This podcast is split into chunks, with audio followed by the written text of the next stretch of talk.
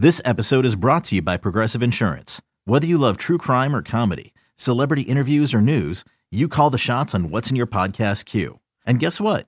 Now you can call them on your auto insurance too with the Name Your Price tool from Progressive. It works just the way it sounds. You tell Progressive how much you want to pay for car insurance, and they'll show you coverage options that fit your budget. Get your quote today at progressive.com to join the over 28 million drivers who trust Progressive. Progressive Casualty Insurance Company and Affiliates. Price and coverage match limited by state law. You're listening to the Upper Hand Fantasy Podcast. Now, here's your host, Faraz Siddiqi and Zach Rizzuto. What's up, everybody? Thanks for joining the Upper Hand Fantasy Podcast. I am Faraz Siddiqi. I'm joined by Zach Rizzuto. We are going to be going over the AFC North today. We're going to go over the Steelers, the Bengals, the Browns, and the Ravens, talking fantasy implications of basically every single fantasy relevant player in that division on, in all all four of those teams. We went through a ton of uh, divisions already. We have a couple more left to go. Uh, but if you haven't checked those episodes out, make sure to because – you know, if you're trying to figure out what our take is on any player, chances are we probably talked about them uh, over yeah. the past couple of episodes because we went through every single team and we're going to continue doing those division previews into next week. Uh, so make sure you listen to those episodes. But let's start with the AFC North now. Let's break down this division. We're going to start with the Bengals. Obviously, a, a high powered offense led by Joe Burrow. Uh, he's going in the fourth round on underdog right now.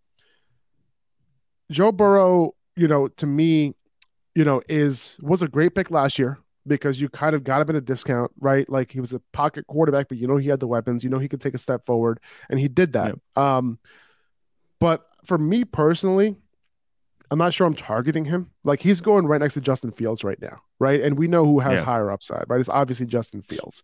Um, and I think the floor is also similar. Now, is Burrow way safer than Justin Fields? I think so. I think he is. However, I, I don't think it's to the point where I, I don't want to chase Justin Fields upside with the addition of uh, of DJ Moore, you know, to get grab somebody who was propped up a little bit by a bunch of like goal line sneak touchdowns. You never know. That's super variable. You never know if that's going to happen again. Um, that did prop up prop him up a little bit last year. Uh, if I could get him like in the seventh, eighth round, sure, in a one quarterback league, but like it seems like he might be going in the fifth or so in 12 team home yeah. leagues. I think that's a little bit too high for me to bet on somebody who simply doesn't rush the ball.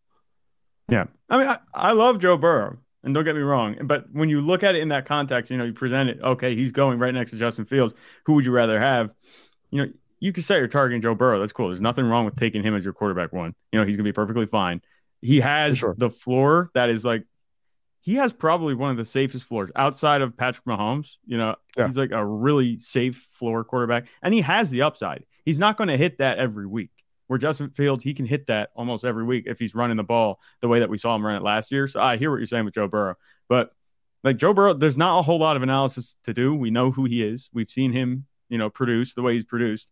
He's going to be a QB one, probably low end QB one, mid QB one that's kind of where his upside is going to max out. So, like you said, you broke it down. It just comes down to that rushing ability. Um, I'm with you. I'm not avoiding him for any reason, but I'm not like going out of my way to target him unless he falls maybe a little bit. It doesn't have to be a drastic fall. You know, if he's in the fifth round, I wouldn't. If his ADP's in the fifth, I wouldn't mind taking him. You know, late sixth, seventh, early seventh. I, I wouldn't mind. But at that fifth round price, you know, there's so many other skill players that you could take in that range. I, am with you on that one. Like, there's nothing wrong with Joe Burrow. It's just he's not somebody I'm going out my way to target. Let's move to the backfield. You got Joe Mixon, Chase Brown, fifth round pick, Trayveon Williams, Chris Evans. I think there's a good chance we see Joe Mixon in the exact same role we saw him in last year with additional work on passing downs, given the fact that Samaje is not there anymore. Right? I don't think right. Chase Brown comes in as a rookie and is trusted in pass protection on third and longs like they trusted Perine right? So mm-hmm. as far as far as Mixon's potential legal case goes, it seems like he'll be fine for 2023. Like this type of stuff, you know, gets moved past the season. Usually it kind of gets moved further. Uh, you know, these lawyers do a great job at that. And from legal experts who've taken a look at this particular case, it seems like it's most likely that Mixon is fine for this season, which means he's at a discount right now right? He's a three right. round back on a great offense, and the Bengals didn't use a high pick on a running back, which means they're also not worried. And if you're telling me that Chase Brown was that guy, like why did they wait until the fifth round? Did they just know he was going to be there? Was he was it, like were they targeting Chase Brown like he's Right. be Joe Mixon's replacement in They're, case they're he gets suspended? they're tapping their fingers, waiting for him to slide down the board. You know what I mean? I don't It- it's because it's because they weren't worried. Like regardless Yeah. of whether they ended up with Chase Brown or not. Like Brown was a mediocre back in college. He had a terrible week at the Senior Bowl. I was there. But he did show the ability to take on a huge workload in college last year, and that's worth something. Uh, even though he didn't stay efficient when he took on that big workload, but if anything were to happen to Mixon, like if he gets hurt or something like that this year, I'd have confidence that Chase Brown can handle a big workload and be very fantasy relevant because of the fact that he's on the Bengals. And even if he's just an early down workhorse in Mixon's place, which I think he's very capable of, that role is going to have a lot of value. So I think both things can be true at once. Yeah. No, I agree with you. And I think people don't really understand how big of a loss, you know, Samaje Perine is in this backfield. Like he did a lot for them. You mentioned the passing work, but um, also pass blocking, all that stuff, everything in the receiving game. He was actually a pretty good runner too. You know, and in those couple games that Joe Mixon missed last season, he actually played very well. And that's why we're kind of excited about him on the Broncos. We'll be talking about, we already talked about him on the AFC West episode. But I'll tell you what, Joe Mixon, the price that he's going at right now, he's the, what is he, the RB 17 on underdog? Like, Yeah. I don't think you can really beat that price. You mentioned it. Like, who are those guys behind him? Chase Brown is probably the most notable, like you said. Any of the other guys, Chris Evans has been there a while. They've used him on a, little bit of passing work, you know, a little bit of rush here or there. He's been running behind both Joe Mixon and Samaje Perine his whole career. I don't see him stepping up and changing that, challenging Joe Mixon. He's been there a while. Um, and Trayveon Williams, who?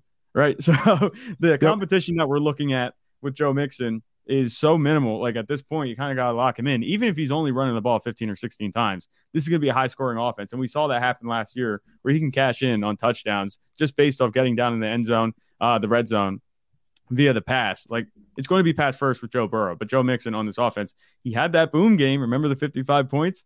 Um, that might be inflating his um, point total a little bit last season, but he was actually pretty consistent. And there's no reason to, you know, devalue him because of this case. I'm not worried about the case against him right now. Like, if you're talking about pushing something off, like, I'm surprised that Alvin Kamara's has been pushed off as far as it has because I think that's a totally different case in terms of what we're looking at, you know, in terms of any type of charges.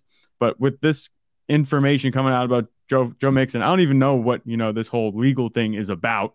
It doesn't seem like that he did anything horrifically wrong.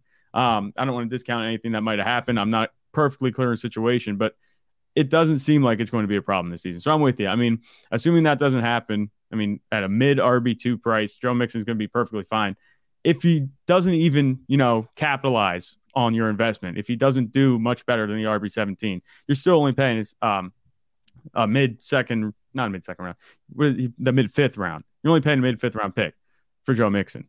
So you can't really go wrong. There's no risk. And if he doesn't, you know, cash in, you're going to be fine anyway. Because at that point, you have your other guys. Joe Mixon's just a swing at the upside. And I think he can reach that too. Yeah, my guess is that in home leagues, he's going to be a fourth round pick. Right now, he's going to the fifth round on underdog.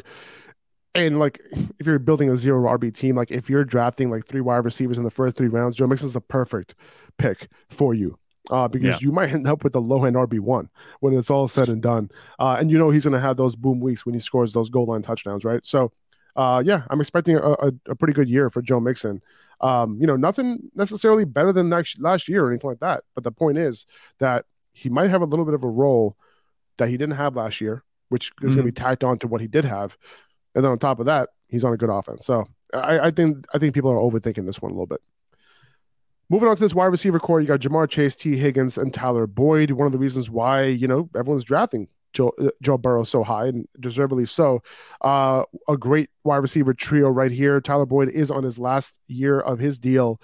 Um, they drafted Charlie Jones, who you know Purdue wide receiver, who he, he moved around a ton in college. Finally found his spot and led college football in receptions, yards. Could be Tyler Boyd's replacement, right? Yeah. So if you're in dynasty, somebody to tell me to keep an eye on could be the heir apparent to Tyler Boyd. Uh, they also drafted Andrei Iosivas, uh, who was at the Senior Bowl, kind of a freak of an athlete. A lot of people compared him to Christian Watson. However, he didn't do anything during the Senior Bowl that made you say "Wow," right? Christian Watson that was the opposite case because he was like the best wide receiver at the Senior Bowl two years ago, oh, or a year ago, um, before he was a rookie. So uh, a couple of notes on there, but Ja'Marr Chase, obviously, like, you know, I have him as my wide receiver two behind Justin Jefferson this year, Cooper Kupp following him. By the way, you can find my rankings at patreon.com slash upperhand fantasy, dynasty rankings, redraft rankings, all of it is there. Draft kit coming soon. Um, but uh, yeah, I mean, Ja'Marr Chase is an easy pick, right? There's no need yeah. to discuss that. Tee Higgins, um, you know, had him as a low end wide receiver one going into last year. I have him as a uh, mid to high end wide receiver two this year. Um, I think he disappointed a little bit last year, especially in the weeks that Ja'Marr Chase was out for, right? When Ja'Marr Chase was yeah. out, I was expecting Tee Higgins to do big things, wide receiver one quality every single week. That didn't happen. Um, so, you know, you, you, you would hope that Higgins could take that next step, but we might get more of the same next year. Um, maybe we see a little bit of a increase in targets and production, uh, but I think he's just like a safe high end wide receiver too moving forward. Right, and that's that's actually the way I kind of viewed him last season too. Uh, not much has changed. We know who Joe Burrow is. I think it's going to be a very similar offensive scheme. Not a whole lot's going to change, and I think that both Ja'Marr Chase and Tee Higgins are above that line where they might be affected by a guy like Charlie Jones coming up and maybe making some waves. You know, they're they're not going to be affected to the point where their value changes because of the guys underneath them. So I'm not worried about Tee Higgins at all in that sense. But I don't think we should get him confused as, you know, this wide receiver one player right now, unless something changes. You know, he does get the targets, but Ja'Marr Chase is going to be the guy in, in the receiving game ahead of him every single time that he plays. You're right. He did disappoint last season. Um, in Ja'Marr Chase's stead, he had a bunch of just low finishes, you know, low wide receiver two, high wide receiver three finishes. He went on a streak um, between week six and nine of last season where he didn't finish higher than wide receiver 22 like he had a couple boom weeks. You know, he finished as a wide wide receiver four in um week 11, wide receiver four again in week 16. But outside of that, you know, he wasn't consistent enough, to, or at least to the point that Ja'Marr Chase is going to be to call him a wide receiver one. So I think wide receiver two, high wide receiver two makes sense because it is a good offense. We'll give him that. We're not going to bang on Tee Higgins that bad, but I will say that we shouldn't get him confused as a wide receiver one. So I think his price kind of hanging out down there, um, the low second round might be a little high for me, but that that's just my opinion. Yeah, I'm I'm not targeting him there personally. Um, what about Irv Smith? You know, coming over from the Vikings, yeah. dynasty favorite, right? He's been a dynasty darling forever. Never produced in his career. Uh, still relatively young, but you know, tight end 17 in the 13th round. Now attached to Joe Burrow, they have nobody behind him, behind Irv yeah. Smith you kind of had to think that Irv Smith might get a chance to run, uh, you know, at a big route participation. I think that's what it comes down to because he hasn't in his career really had the opportunity to get that 75% route participation that we're looking for. Is mm-hmm. Irv Smith on your radar at all as a late round tight end? Uh, he's on my radar. He's just a dart throw. I mean, the situation, it seems like the stars are aligning. You know, he's now tied to Joe Burrow, like you mentioned. He's on a good passing offense. You know, there's nobody really around him. He always had to compete with Kyle Rudolph and all these other guys. And, you know, with the Vikings, even I think Tyler Conklin was getting work ahead of him back in his Vikings days. So we, we haven't really had this situation yet with Irv Smith in his career. So I don't want to just say that, yeah, Joe Burrow plus presumably running more routes equals, you know, fantasy success. But tight end 17, I, I'd take a dart throw on him, especially with the way the tight end landscape is. You know, there's upside there because if he's running those routes, we saw Hayden Hurst was kind of relevant, you know, last season when he was on the Bengals. And he's not anywhere near, I think, the talent that Irv Smith is. Smith just hasn't stayed healthy. If he can stay healthy, do his thing, run those routes, and just get a couple touchdowns even this season, you know, we could have some weeks where he's finishing inside the top five, six tight ends. But that's a very optimistic view. We haven't seen him produce, you know, in his career. We don't want to project that for somebody who hasn't done that just yet. That's why I'm calling him a dart throw. I have no problem with him at tight end 17. It might be a little high, but I think the fantasy community is kind of on to him that he might be a value. I think it would be a little bit lower if there was somebody else in that tight end room. But because there's nobody else, I think that people are kind of valuing him a little bit higher, and that's perfectly warranted. I'm I'm cool with that. So wide receiver, not wide receiver, tight end 17. I'm cool with Irv Smith. He's on my radar. Dart throw. I'm not taking him as like my last minute tight end and just thinking I'm going to be all right with him. I wouldn't rely on him for the entire season. Have some other plan in place, but there's nothing wrong with taking a swing on him as a tight end two, potential tight end one if things shake out the way that there's that they that they can. 13th round, 25 years old. Well, not 25 yet. So there is a chance that he could work out eventually. Um, moving on to the Steelers, Kenny Pickett, quarterback, second year. Are you expecting anything from Kenny Pickett this year? Are you expecting Kenny Pickett to at least take a step forward, maybe take this offense to from shitty to maybe mediocre or a little bit better than mediocre? I think it can get to average. And that doesn't say a whole lot about Kenny Pickett, in my opinion. For me, with Kenny Pickett, I think that he can achieve Derek Carr status this season. I don't know what his ceiling is. You know, I don't think Kenny Pickett's a fantastic prospect. He's good, but I think on this offense, I think he can max out as like a Derek Carr type quarterback in year two, which means that is to say, he can support other fantasy relevant players.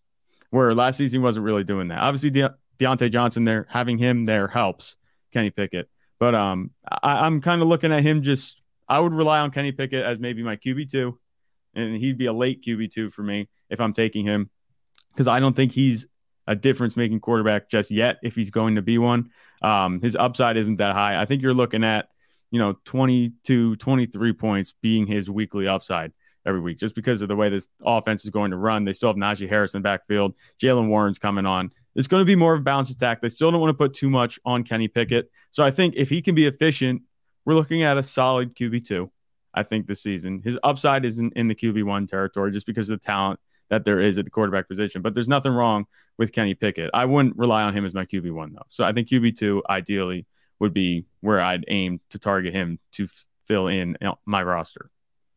I could see this offense taking a little bit of a step forward. Um, so maybe we'll, we'll see some more scoring in the back half of the year. Kenny Pickett, I think he did improve. The offensive efficiency improved as well as a whole.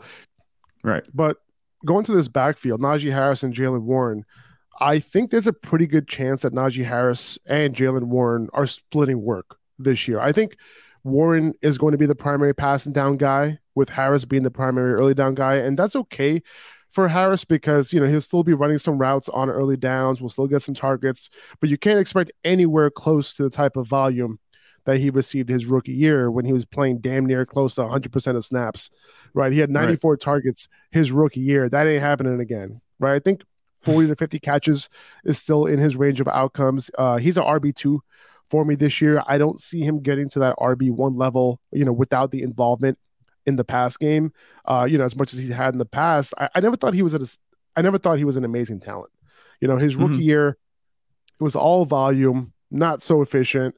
Uh, and without this Steelers offense being an offense that's going to score a ton of points, again, I think he's going to be a volume based RB2 going into this year. Yeah, I think that makes total sense. You look at the volume that he got in his rookie year, we can figure out why that happened. Who was their quarterback?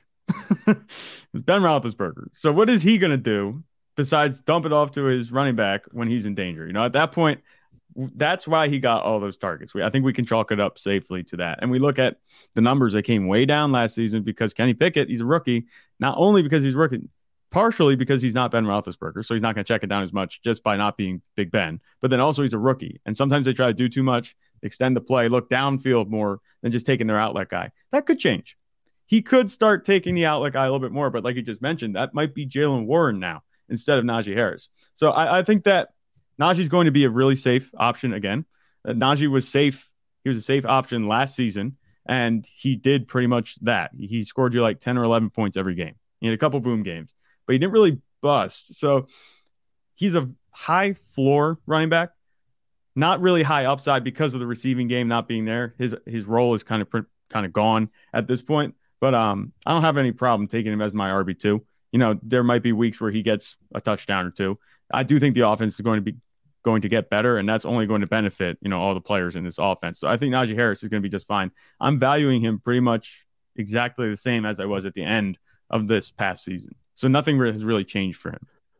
He's being drafted as an RB 13 off the board right now. I'm out at that price personally. He's not a high end RB two to me. He's gonna have those type. He's gonna have those weeks, like you said. Yep. But at RB thirteen, I I there's way too many wide receivers, especially that I'd rather draft or he's being drafted. let's put it into perspective. RB fourteen is looking pretty attractive. Jahmyr Gibbs after Najee yeah. Harris.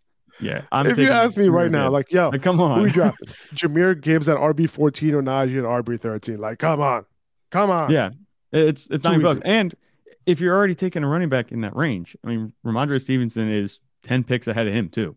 Like just ten picks overall on the board. So there are a bunch of better options there. Najee Harris is like, to use your expression, punting. I don't want to be punting in the third round of my draft by taking Najee Harris. You know what I'm saying? You should be shooting for these explosive playmakers, and Najee Harris is not that at this point. Speaking of explosive playmakers, right? We're gonna hit on J.K. Dobbins in a little bit, but let me ask you a right. question. We're gonna hit it. We're not there yet. We're not at the Ravens yet. But who would you rather have for 2023, J.K. Dobbins or Najee Harris? So, you have kind of pull me under your wing. I've joined the upside. I've joined Just the upside question. faction. Just a yeah. question. Yep. I've joined the upside faction. I'm going with J.K. Dobbins. all right, there we go. That's what I'm talking about. All right, all right. We'll, we'll get to J.K. Dobbins in a second. Yes, I, we'll I just wanted to hear what you had to say. Um, absolutely. I absolutely love the fact that everyone in the fantasy community is down on Diontae Johnson. Yeah. Why do I love it? Because I could draft him as the wide receiver 36 off the board right now on underdog, a borderline wide receiver three. That's mm-hmm. where he's being drafted. He had 147 That's... targets last year. Okay. Right. Like, do you really think that Diontae Johnson is not going to score any touchdowns again this year? He had eight in 2021, he had zero last year. What do you think is going to happen going into next season? Like, how often do guys who have that many targets score no touchdowns. It doesn't happen. Okay, yeah. we have to recognize this past year as an extreme outlier year. And you have to expect yeah. a huge bounce back from Diontae, and you have to expect those touchdown numbers to bounce back. You remember when Cole Kmet had zero touchdowns in 2021 on 93 targets? Everyone was like, nah, he sucks. He scores no touchdowns. And then Justin Fields throws seven touchdowns to him this past year on only 69 targets. So this is what happens, right? I think while everyone's down on Diontae, everyone's too high on George Pickens. Yeah. Diontae averaged 8.6 targets a game last year. That was 15th among all wide receivers. Pickens averaged 4.9. Okay, he was a rookie. What about the back half of the year when, you know, rookies usually, you know, take a little bit of a step forward, right? Yep. 4.6 targets per game. That was less than his season average. Diontae, 7.9 targets per game. So let's not get it twisted. Diontae Johnson is the alpha in Pittsburgh. It's going to remain that way this season. Follow to, follow the targets, not the touchdowns. Okay, the Steelers. Yeah. I think the Steelers offense, like we mentioned, should take a bit of a step forward this year. The offensive line improved. You're getting an alpha wide receiver, one of the best separators in the NFL at a ridiculous discount. Yeah. So last year at this time, you were saying the exact same thing. you know, I'm and I disagreed last season, and it's funny because I your point was made by the fact that he got 140 some targets, but my point was made by him scoring no touchdowns, and that was because I said Kenny Pickett wasn't going to be good enough. But now, I think Kenny Pickett's going to be better this season. You know, I don't think he's just going to stagnate in his second year. I think he's going to be perfectly fine. Um, so to say Diontae Johnson's going at wide receiver 36, like that is a value. I will give you that 100% because you look at his past three years you know, you look at the game logs since his rookie, the three years before his rookie year in 2019, he has like 20, 30 games over 10 targets apiece. Like he is a target earner. We've we've known this. The only reason I was leery last year on Diontae Johnson was because the offense wasn't going to be good. But now I think it has a chance to be a lot better because Kenny Pickett's there. It's going to be his second year. He'll be able to dial in a little bit more. And like you said, I mean, I think touchdown regression is going to hit Diontae Johnson like a truck.